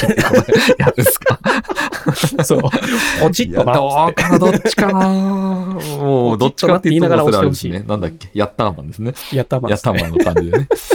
いやー、ちょっと楽しい。やってほしいですね。いやー、ちょっと考えます、真面目に。考えて。はい。はい。でさ、何個かいろいろ他にもあったんですが、まあ、ちょっと、最近鈴木さん英会話どう？ね、まあやってます。うん、週に4回ぐらいはやってるかな。でもちゃんとやれてるね。一応やって、昨日もやりましたし。はいはい。一昨日もやったな。はい。そんなあなたにお送りしたい、面白コンテンツを発見しました。はいはいはいはい。これ、日本人の英語の発音の特徴、アメリカでどう思われてるの？ YouTube、ケビンズ・イングリッシュルームの、あるエピソードです。どれじゃ？あ、いた、これか。はいはい、声出ちゃった。ちょっと出てましたね。すいません。うん、まとめてます、父が。あとで鈴木さん見てもいいけど、今からすべて解説します。他人のコンテンツを。はいはいはい。日本人の喋る英語が、アメリカでどう思われてるのかっていうのを解説してるやつね。元記事があるんですよ、どっかに。まあ、ケビンが感じてるのかもしれないけど。で、まず1個目。口の先端で喋ってる。ああ、まあまあまあ、そうっすよね。で、喉の奥から声が出てなくて、ちょっと声が小さい。そうっすね。あと、響かない感じがね、結構ある気がしますよね。で、2つ目。ピッチベースの発音になっている。どういう意味ですか？あ、ピッチベースの発音になっている。アクセントがあるじゃん。はい。例えば today は音の高くなってんじゃないよって話。today じゃない。でが強くなるんだ。アクセントを音の高さで表現しがち、日本人が。ああ、じゃなくて、あくまでそこにストレスがかかる。ああ、そう。なるほどね。強く音になるようにしましょう。いや、確かにまあ、平坦に喋りがちですよね、日本語結構ね。一応、アクセントの位置は気にするんだけど、アクセントの音を高いキーで喋る必要はない。なるほどね。へえ、はい。3つ目。はい。無駄に巻き舌になっている。恥ずかしいな。なってるかもしれない。ごめんね、今日ちょっと咳が多くて。なんか、父は、意識してると思う。巻き舌にならないように。L と R とかは、L と R の音を出そうと努力してる。R はちゃんと下を後ろに引っ込めること。で、その時にケビンが言ってたのは、ピラーワード、うん。あーとか、とか、はい。を出すときも、はい。あーって言いがち。そんなことしない。昨日僕はフィラーワードで英会話やってて、って言ったらね、真似されました。って。あ、日本語のはい。なんか、とか、とかって、巻いて言いがち。みたいな。なるほど。で、あと、まあ、声が小さい。次、声が小さい。うん、ああ、なるほどね。で、フィラーワードが全部、に出して、あーって言っちゃった。で、無言の間が多い。あー、だってね、まあね、はい。なんか海外の人はもっとすげえ、ずーっと無言の間を、すげえ恐れてるんだって。へー。まあその感覚はわかんないからいいんだけど、で、メイントピックはこれです。単語と単語の間に間ができている。まあそうですね。これだから、はい、区切っちゃうから。日本語みたいにしっかり言葉を区切って喋っちゃうじゃん、こうやって。まあ、でも日本語でも単語と単語の間あんまり開けないですもんね。ちゃんと喋る。それが、まあ、そう。まあ、なんか一般的なもので言うと、日本語でもくっつくのは、内親王は内親王になるとかね。ああ、はいはいはいはい。読みとしても内親王になるみたいなのはあるけど、その方が例外じゃん。それ、まあ、音韻論の中で、前の言葉とくっつくとか、濁音が連続しないとか、連絡しないとか。あんまりないですね。連絡しないとかっていう音韻論のルールはあるにせよ、あんまりない。その音がつながる。で、英語の特徴が3つ。リンキング、リダクション、フラッピング。全部知らない単語ですね。リンキングはリエゾンでもいいけど、例えばリンキング、音と音がくっつく。文字と文字がくっついて、違う音に聞こえる。簡単な例出します。My name is。これは、頭の中で文字を思い浮かべてもらうといいんだけど、my と name と is じゃない。で、name って name なんだよね。で、is は is じゃない。どこがくっつくかっていうと、name is がくっつくんだよね。name is に確かになりそうですよね。そう。これが、英語ちゃんと喋る人は、my name is。なるほどね。になる。くっついてね。単語同士がくっついて、それの発音になる。で、次、リダクション。これ、音が落ちる現象。例えば、I'm at school。学校にいます。I'm at school。t がなくなってんのよ。まあまあ、そうですね、確かに。で、まあ、t がなくなることは結構多くて、I'm at school。t が音として出てない。口は t の形してんだけど。確かに、あ、とすって言いづらいですもんね。言いづらいじゃん。だから、to みたいな。I'm at school。しかも t がほとんど聞こえない。なんなら、I'm at が I'm になりますよね。アイマスクー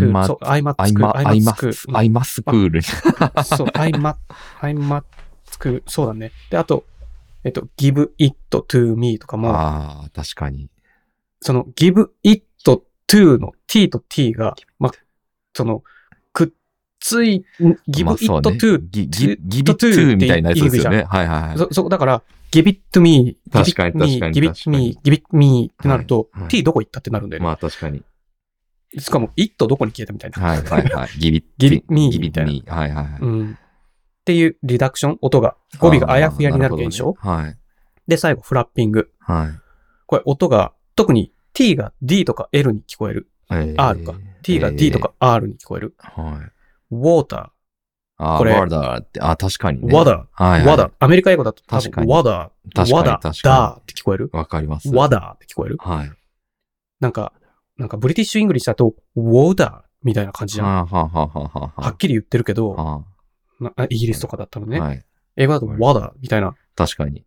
だから、なんか、みんな、笑い話でよく海外チャンネルでやってるのが、bottle of water, a bottle of water, a bottle of water, a bottle of water, a bottle of water. 一本のボトルの水ね、a bottle of water.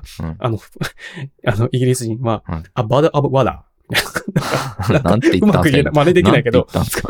うん。わら。はいはいはいはい。わらみたいな。なんかうまく真似できないけど、なんか面白おかしく彼らはやってる。あとベターが良いっていう意味でね、グッドの比較級ね、ベターがベダ。はいはいはいはい。確かに。なんか伸びてもないし、だ。ベダ。まあ確かに、ベダさんみたいなね。ベダさんミー。ベダさんミー。ベダ。で、t が消えるってさ、はい、父、すごい、普段意識してやってんのよ。特に t が 2文字続いてるとき。はい。これ、t がなくなるのよ。例えば、ボタン。はいはいはいはい。button。ボタンじゃん。はい。これ、英語、なんか海外のやつ、ちゃんとみんな言ってんだけど、はい、ボンって言うんだよね。言わないっすよ。ちゃんと聞いて。本当ですか？カーテンって、カーテンって言わないんだよ。カーンって言うんだよ。ああ、かもしれない。カーン。t 出てないんだよ。カーン。ボタンもだから、ボン。なるほどね。で、これはすっごい意識してる。そうか。で、その方が聞き取りやすいんだろうね。へえ。ボタンっていうより、ボンって言った方が相手が聞き取りやすいみたい。僕街の英語の話したことありますっけ？日本の、うん、いろんな駅のホームとかこうエスカレーターと乗るときに、うん、英語で喋ってるね、やらーいっていうのめっちゃ言うんすよ。は？なんて言ったと思います？エアライン？やらーいって。やらーい？やらーいみたいな。って誰が言うの？よくこう。電車のホームとかに座ってても、駅の放送で。あ、放送で？はい。あ、わかんない。全然聞き取れない。聞き取れないですよね。これ、イエローラインって言ってるんですけど、あれが僕、やらラインにしか聞こえなくて。やらラインって言うんですよ。やらラインって。これが正しい英語なのか。あ、でも正しい英語な気がする。マジですか。もうね、ちょっと聞いてみてください。どこのホームでも必ず、でもそういう風に。ビハインドやらラインみたいに言うんで。言ってる。もう、至るところでやらラインって言われてるんですよ。で、やらライン。イエローラインですね。そうやらライン。やらラインにしか聞こえない。で、僕は最初、やらせんっていうのがあるんだと思ったんですよ。W と L。イエローライン。それが全然聞こえなくて。そう。イエローだからだよ。そうなんですけど。やらラインとしか聞こえないんですよ。ああ、なるほどね。あ、そうなんだ。やら線っていう電車がこれから来るのかなみたいに思ってたんですよ。そこの線がね。そう。山手ラインみたいな話で。うん。したら、なんか変だなと、英語勉強し始めて聞いてたら、なんかビハインド、なんか、いわゆるその黄色い線の内側にお下がりくださいみたいなのを多分、なんでおかしなリーチとかそういうんじゃない、アプローチとかじゃないのかなって思ってたら、やらラインじゃなくてイエローラインなんだって気づいたっていうのがあって。ああ、面白いね。でもそういうことだと思う。英語のアクセントの位置と音が、日本人が思ってるイエローじゃないっていう。ああ。イエローじゃなくて、鈴木さんが聞こえる感じだと、イヤローに聞こえるってことでしょ？ヤに聞こえるってことでしょ？やらに聞こえますね、やら。家を高速で言ったら、やら。家を高速で言ったら、イエローラインならない。まあ、そういうことなんでしょうね。ね、早く、音を出すと。本当に注意した方がやらせんだと思ってましたからね、僕は。確かにね、気をつけよう。ケジも気をつけてみる。聞いてみてください。本当に、僕それで聞いても全然わかんないんで、はい。電車に乗るときちょっとチャレンジしてみる。絶対言ってるんでね、はい。絶対言ってるね。はい。OK、わかった。あ、さっきさ、まあ、一回、もう TikTok の愚痴もやめようか。ちなみに、英語の話で言うと、まあいいか、大丈夫です。はい。TikTok もう一個愚痴があって。やめないんですか？うん。困ってる人がいるかもしれないから、TikTok に困ってる人がいるかもしれないから、ちょっとお伝えしときたいんですけど、はい、TikTok、スマホのストレージで、TikTok が異様に容量を食ってる問題。はい。これ、TikTok があるあるだと思うんだけど、まず、TikTok で動画をアップロードしてる人しかこの現象には出会ってないと思うの。見てる人は、ただキャッシュしてるデータをクリアすれば綺麗になるじゃんって思ってると思うんだけど、キャッシュクリアのボタンを押しても一切クリアできないのね。で、スマホで iPhone とかで見る限り20ギガ使ってますって出るわけ。20ギガも何に使ってんだよって思うじゃん。で、キャッシュとかでもなく、どうやったらこれ消えるんじゃと思ってまた調べたら、アプリ削除、再インストールでしかクリアできません。または専用のストレージ削除ツールをインストールしてやる。はい。ふざけんなって感じしない？要するに編集の時に使ったゴミデータが消えないんだよ。はいはいはいはい。その、ファイルから、ねはい、ストレージから、はい。で、それをアプリから消す方法もない。はいはいはい、はい。もうマジほんと、TikTok マジほんとになんか、うん、いい加減にしろよって思う。いやもうそういう、そんなもん、そんなん。いや、そんなもんじゃないよ。それでさ、なんかさ、はい、その、はい、知事とかそんな別に躊躇しないで決して入れ直すとかって、うん、しても大丈夫って分かってるからするけど、はいはいはい、他の人からしてみたらこれ消しても大丈夫大丈夫いや20ギガぐらい使っててもほっとくかとかっつって、うん、無駄に消えないんだよ、うん、なんかねもう、うん、なんかいい加減にしろよって思う、うん、けど、うん、まあ動画は投稿するけど、うん、まあまあそれもあってもう TikTok まあ TikTok はね最近やばいんですよ、うんなんか毎週毎週、なんかフォロワーがちょっとずつ増えていくっていう謎現象が起きてて。でも YouTube もちょっとずつ増えてる。ベリーデンジャラスですか？ん？え？ TikTok のアプリとか、はい、その、デベロッパー向けのサポートがもう本当にだらしない。ああ、なるほどね。なんかあんまり、だからもうそういうの、カスタムアプリ作ってほしくないんだなっていう。ああ、なるほどね。うんはい、唯一できるのなんかほら広告を出稿するために連携するアプリとかは多分手厚くやるんだろうね。あのアカウントが違うんですよ。まだはいはいはいはい、知るかみたいな感じだけど、はい。マネーゲームかみたいな。うん、全然大丈夫です。大丈夫です。はい、大丈夫。でちなみに、うん、Spotify 我々使ってるじゃないですか今。うんはい。あの配信プラットフォーム。はいはいはい。あの元々アンカーだったのが Spotify に買収されて。はい。配信プラットフォームは Spotify に変わってるんだけど、はいはいはい、恐ろしいことに、はい、文字書き起こし機能が標準実装されてるってことに気づいて。へー、恥ずかしいですね。で、自分のやつ見たら、まだ適用されてなかったのよ。ああ、はいはいはいはいはい。じゃあ他の有名な人はって見たら、はい、されてたりされなかったりするのよ。ああ、はい。でも、新しいエピソードを投稿するときに、はい、デフォルトオンになってんのよ。へー、はい。書き起こし。はい。じゃあオンにしといたらできんのかなとかってやってても、うん、なんかなってないし他の、はいはいはい、なんかねすごい有名なとこ見てもなってないのもあるし、はいはいはいはい、ちょっとずつ適用されてんのかなって感じ、まだ縛りとかあるのかもしれないけど英語縛りとかちょっとアフレイドですね。そうだねまあそれが、はい、そのアプリの中だけで見れるのか、はい、検索で引っかかるような、はい、そのクローラーがそこに到達できるのかは分かんないけどね、はいはいはい、そのサービスで生成したテキストがね。はい、まあ彼ら曰く、その、目的のコンテンツを見つけやすくするのと、はいはいはい、話の途中にスキップできやすいように書いてある。はいはいはいはい。なるほどね。時系列で何時何分何秒何分何秒ってこうパーって出てくるから。ありますもんね、YouTube とかも。うんはいうんうん、そこにスキップしやすいように、みたいな書いてて、はいはいはい、あ、リンク貼ってるか。それ。はい。タイトル読めって感じだったんで、タイトル読め。はいはい。Everything in store for podcast listeners and creators this international podcast day。うん。うん。なんか、ポッドキャストデイっていうイベントがあったっぽくて。はいはいはいはい。いや、そこで発表されたんだよね。はいはいはい。が、New Pro Podcast Tools to Love。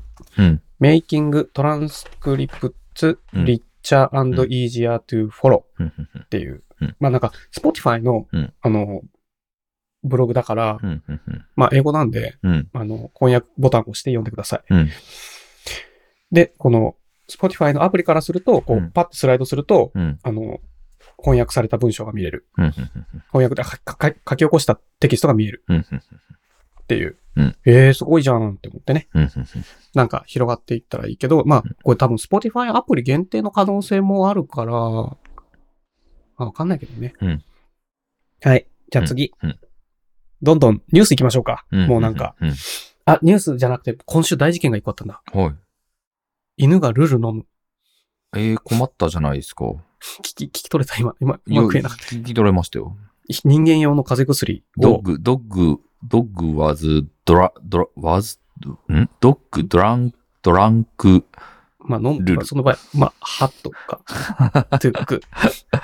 テイクアメディスンでしょああ、はいはいはい。なるほど。薬を飲む。はいはい、トゥックアメディスン。トゥックアメディスン。うん。まあ、犬がルルを、床に落ちてたルルを飲むっていう大事件が起きて。はいはいはいはい、で、まあ、床に落として知らん顔をした人が家の中にいたんでしょう。まあまあまあ、はいはいはい。ね。はい。で、夜間救急ですよ。ああ、はい。吐き出させないとやべえから。うん、うん、うん、はい。で、初日2万。うん。翌日ずっとテンション低いからまた病院行ってまた2万みたいな。あ、違う、初日4万か。はい。なんかさ、まあ、はい、金額はいいんだけど、はい、その、薬めっちゃ怖いなって思ったの。ああ、なるほどね。人間の体重に合わせた量じゃん。はいはいはい。確かに確かに。確かに。そうね。で、犬なんかさ、10分の1とか20分の1じゃん、はい、体重が。確かに確かに。はい。その、粒の大きさ以上に怖い。そうね、確かに。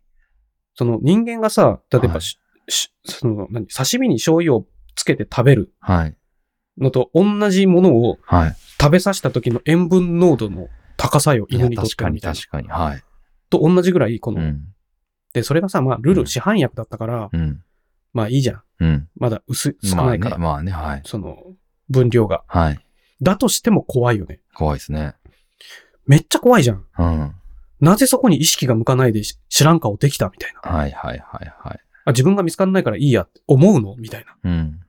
なんかさ、まあいっか、子供の事故だから、まあしょうがないんだけど。まあまあまあ、しょうがないですね。まあ、なんか、はい、気をつけなきゃなって思った。でも必要以上に、その、はい、落とすし、例えば対処としては、はい、飲む場所の飲んでるのを確認するちゃんとみたいな、うん、とか、うん、その子供がね、はい、勝手に触らせないとか、はいはいはい、片付けるしまっとく場所をミスらないような場所にちゃんとするとか、はいはいはいはい、飲む場所を決めるのも大事だろうけど、うん、絶対シンクの上でやれとか、うんうんうんうん、その落としてもシンクの中に落ちるだけだから。うんとかね、うん、でも言うこと聞かないから、まあ、あれだけど、まあまあ、まあ、そう。まあ、でもね、まあ、子供はどうしてもそういうのあるし、大丈夫だったんですか、とりあえずは。鈴木さんさ、はい、結果大丈夫だった。血液検査も2回やったけど、はい、まあ、来週もう1回血液検査やるけど、はい、まあ、2日続けて、その24時間、48時間以内で、こう、爆上がりするって言ってたから、うんうんうん、その、ちゃんと吸収しちゃったら。うんうんうん、でもね、うん、その、さっき鈴木さんが言った子供ならしょうがないっていう理論があるじゃん。うん、それ、あれ、子持ち様っていうらしいよ。どういうことですかまあ、鈴木さん子持ち様じゃないけどいいけど、うんはいはいはい、子供がいるからしょうがないから会社行けませんとか、子供が熱出したからしょうがないから会社、なんかそれが、ただの子持ち、なんか最近そういうらしい、ミームがあるらしくて、ね、子持ちの、いい子持ちが集まった会社と、子持ち様がいる会社は違うと。はい、その、周りの負担が団地だみたいな。はいはいはいはいはい。だからそっちを、はい、だからしょうがない、だからしょうがないとか、うん、その、悪意なく、こう、うん受け入れさせようとするのも間違いだよねとか思うしね。ああ、なるほど。まあなんかあれですよね。まあ鈴木さんは今の全然違うけど。逆になんだろう。逆パターンですよね。その、自分に子供がいるんじゃなくて、その。そうそうそうそう。そうですね。その自分に子供がいる状態、それ言い過ぎちゃうと。あ、違う。自分に子供がいる状態でそれをする人がいるってことよ。あ、そうですよね。で、僕の今のパターンって逆だから。うんまあ、全然逆。そういうことですよね。はいはいはい。思うパカって言ってるだけじゃん。はいはいはいはい。その子供はしょうがないですよっていうスタイルじゃん。そう。でもね、しょうがないで済まされない事案っていうのもあるんだよね。で、しかもそれが親だとね、ちょっといやってこうね、まあありますよね。それ優しさとは違いますよ。しつけの放棄ですからみたいな。そう、それはそう思いますね。この話はやめよう。はい。もう時間がないからね。はい。もう今日、鬼のようにニュース貼ってあるんで、うん、上からいきます。うん、まずこれ。うん、NHK、うん。力士がいっぱいで飛行機が重量オーバー。急遽臨時便の舞台裏。これね、冗談みたいな本当の話で、これ今朝このニュースを見て愕然としたんだけど、はい、しかもこれ長いのよ、うん、お話が。事の顛末はシンプルっていうか、まあ、いろいろあるんだけど、うん、奄美大島で国体が開催された。うん、で、そこには飛行機じゃないといけない。うん、で、相撲の大会もある。うん、同じ日に。うん、だから、全国の相撲レスラーが、うん、大阪と、しかも奄美って大阪と羽田からじゃないといけないらしくて、飛行機だと、うん。そこの便に集中した。いや、すごいな、これ。はい、はい。すごいよね。すごい。で、そこで、うん、空港様、うん、空港の、うん、その、オペレーションセンターの人たちの、うん、これはもう素晴らしいドキュメンタリーになってるんですよ、これが。この市場が。うんいや、まずこれちゃんとその重量見てるんですね。見てんだって。ね。その、ウェイトとバランス、ウェイバラっていうらしいんだけど、うん、重さとその機体のバランスを確実に計算してチェックしてる、人が、担当者がいて、はいはいはいはい、その人が荷物の重さとか、人の重さとかを、で、その飛行機が安全に飛べるように、バランスを常に毎回取ってんだってあって、なるほどね。それで燃料をちょっと減らしたりとか、するんだって。はい。で、貨物とかも次の便に回そうとか、そのお客さんの荷物じゃなくてね、空輸するもの面白い。荷物も重かった。てんてんてんって書いて。で、回しが。回しかと思ったけど、回し1本7キロって書いてあった。確かに確かに。はいはいはい。これね、奄美大島でやったっていうことがまずそもそも良くなかったんじゃないのかって気はするんだけど。まあまあまあまあまあ。まあ国体だからまあしょうがないかと。うん。その相撲の会場が奄美だった。多分鹿児島国体だったんだよね。はいはいはいはい、で、相撲の会場が、国体、会場がね、その奄美大島だったから、レスラー、軒並み道、そっちに。で、すごいのが、はい、で、彼らの反省の中ですごいのが、はい、今回は国体の大会に出場 しなければいけない選手たちだったから、奄美で国体があるって調べれば気づくことができたはずだったっていう反省をするわけ。それは素晴らしいですね。それは無理だろうって思うんだけど。そうね、僕もそう思っちゃいますけどね。で、なおかつ、その、なんていうの？我々は安全に確実にお届けすることが、義務なんで、はいはいはい、その、別便を急遽手配して、そっちに乗り換えてもらうっていうお願いするのも本当は心苦しいと。まあそうね。いやいやと、君らのプロフェッショナルの意識すごくないみたいな、これ読んでて、ね、頭の中で、はい、もうプロフェッショナルですよ、もう仕事の理由。いや、すごいね。もうずっとすがし顔泣かれますよ、これ。いや、素晴らしい。特にこれ安全だけでもダメだしね。ダメだ。確実にね、それはね。そう。それはそうだと。で、嫌な思いをさせないように。はいはいはいはい。いや、すごいな。すごいストーリーがここで描かれてて、で、最後にね、その、はい、これ NHK の取材番組だったんだろうね。そのテレビは見てないからあれなんだけど、その出てきた相撲レスラーの方に取材するっていうシーンがあるんだけど、で、そのテキスト書いてあるのね。で、そこにもちゃんと力士たちは、これなんで俺たち、そう、だから大阪から臨時便を出すから、臨時便を出すのにあたり、臨時便は羽田から出る。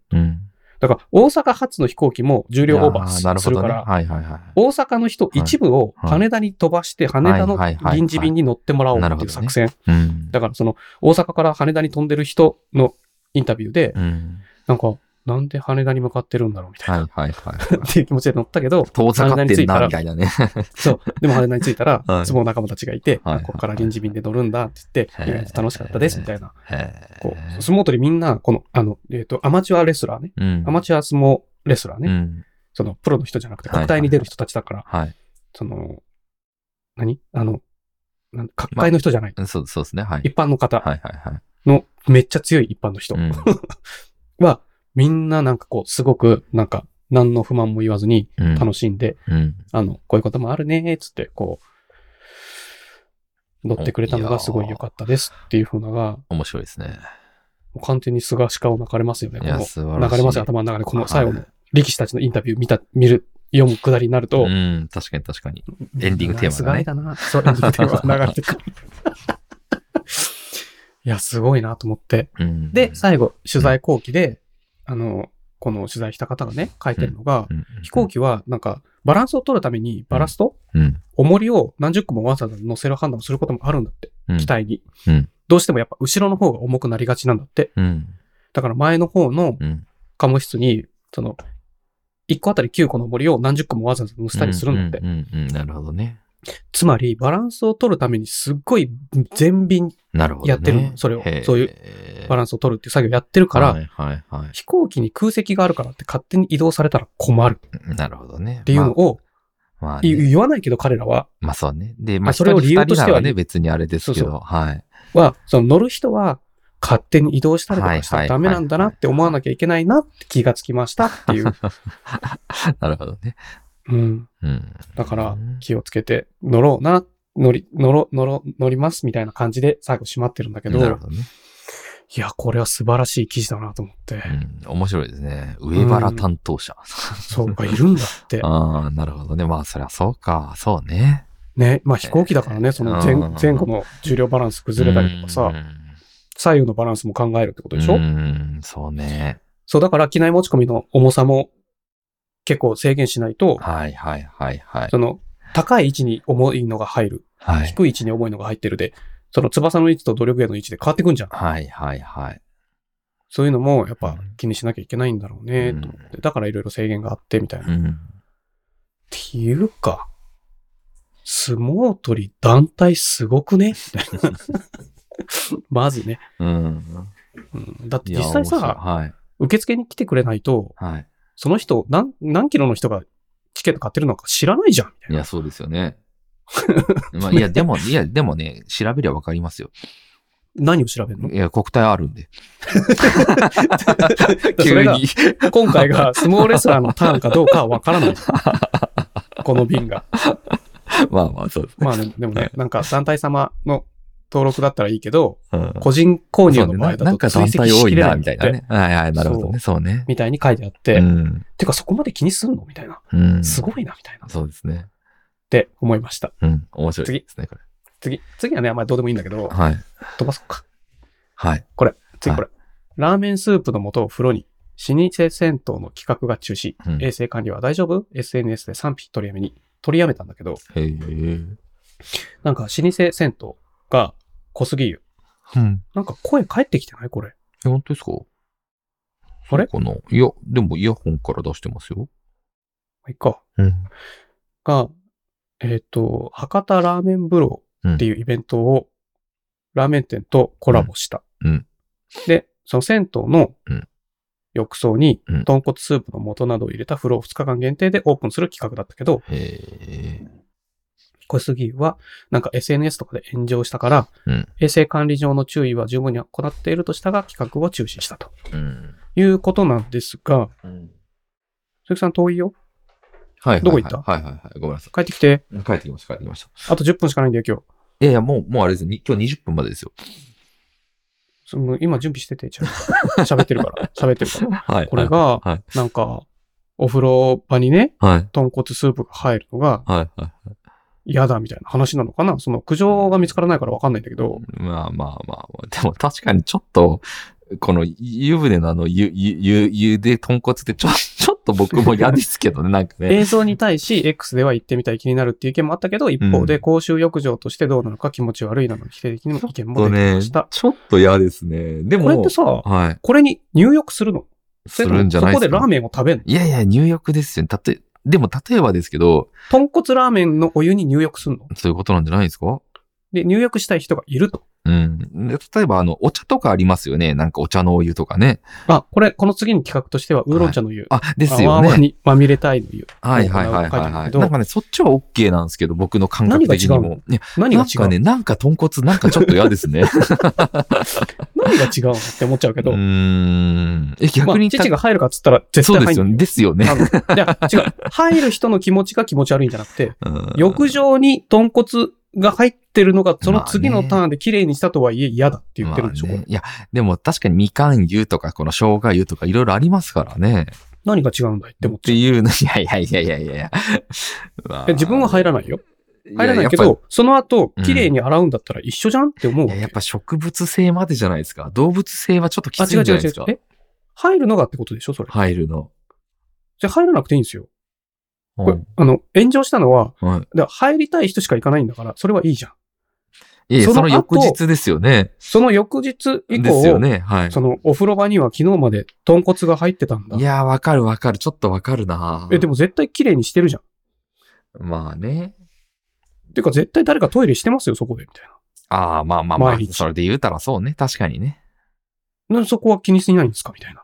はい。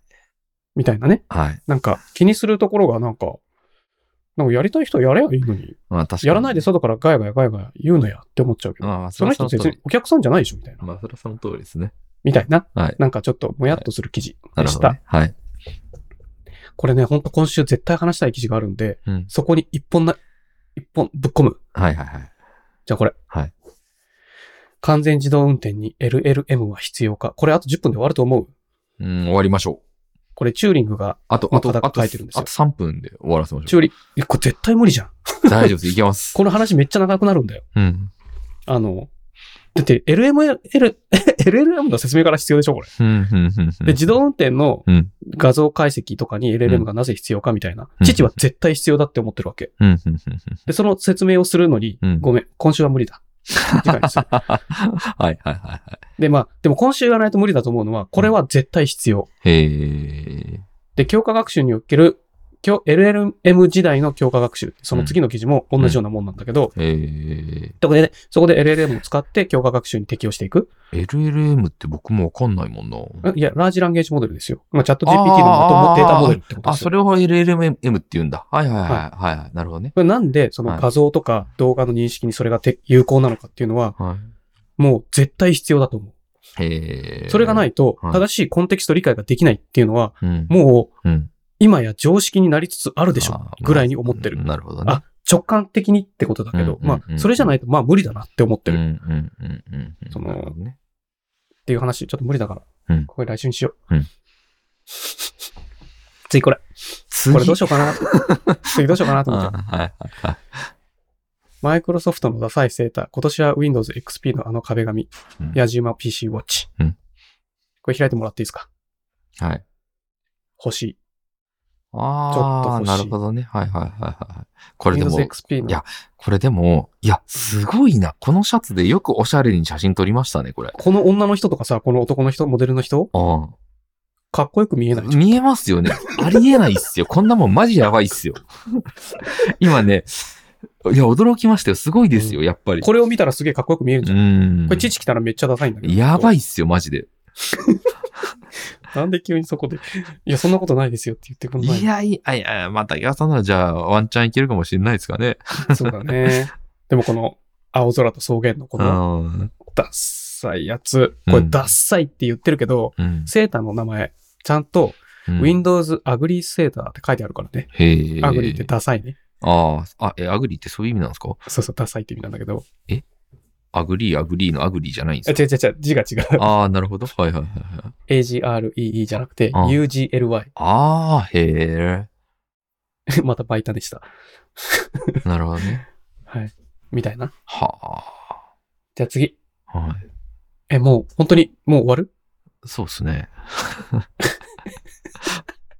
じゃあ最後にこれだけ、うんうん、これだけ、はい、アニメラーメン赤猫アニメ化決定。はいはいはいはい、はい。で、次、テレビアニメ、ダンダダンもアニメ化決定。はいはいはいはい、はい。もうこの二つはね、うん、超面白いんで。ああ、赤猫もダンダダンもジャンプですよね。ジャンププラスだね。ジャンププラスですよね。赤猫僕読んでないんですけど、面白いんですか？めっちゃほっこりするよ。へえ、ね、じゃあちょっと読んでみようかな。読み切りエピソードっていうか、一話一話完結スタイルなんだけど。好きそうな感じです。ラーメンだし。あ、確かに。あ、でもね、ラーメン、あ、そうだね。ラーメンの話もある。へえ。ただなぜ猫がラーメン店をやってるのか、みたいな、その、謎な世界観もあるんだけど、はいはいはいはい、でもそこもちゃんと法律にのっとって、ちゃんと人格権を獲得して、なるほど、権利を持った猫たちが働いてます。ちょっと見てみようかな、これは。うん。面白いんで、はい、アニメ化された時にも、絶対もう、これはちょっと見逃せないなってちょっと思っちゃう。ただ、短いんで、一話一話が、はいはいはいはい、ちゃんとアニメーションの尺で、長々とできるのかな。その上手にやってくれます。上手にできるのかね。はい、ダンダダンもね大好きなんで父は。はいはい。はい、もうここに貼った記事半分も読めてません。大丈夫です。今日時間は結構やりましたからね。全然足りないよ。鈴木さんがさ最近さなんか忙しいっつってさ、ね、父のことをないかしろにするんですよ。いやそんなことは全くないですよ。最大限。このペースだともう毎週もう記事が積み重なっていくだけなんで。今ちょっと忙しいんですよね。そうだね。はい、どうする？明日の朝もうワンチャンある？ちょっと忙しい。誕生日プレゼントだと思ったんだけどな。まあ、今週も、はい、来週明日父誕生日なんで、お便りお待ちしてますよ。皆さん、お便りフォームは、竹原屋 .com/podcast です。今回考えなくていいですからね。もう、おめでとうって送ればいいだけです、ね。そう、それだけでいいんで。はい。そのお便りがもう何通来るか、はい。いや、そうですよ。はい。いや、もうほんと来なかったらへこむから、これ注意ね。はい、じゃあすいません。鈴木さん。はい。お疲れ様でした。はい、お疲れ様です。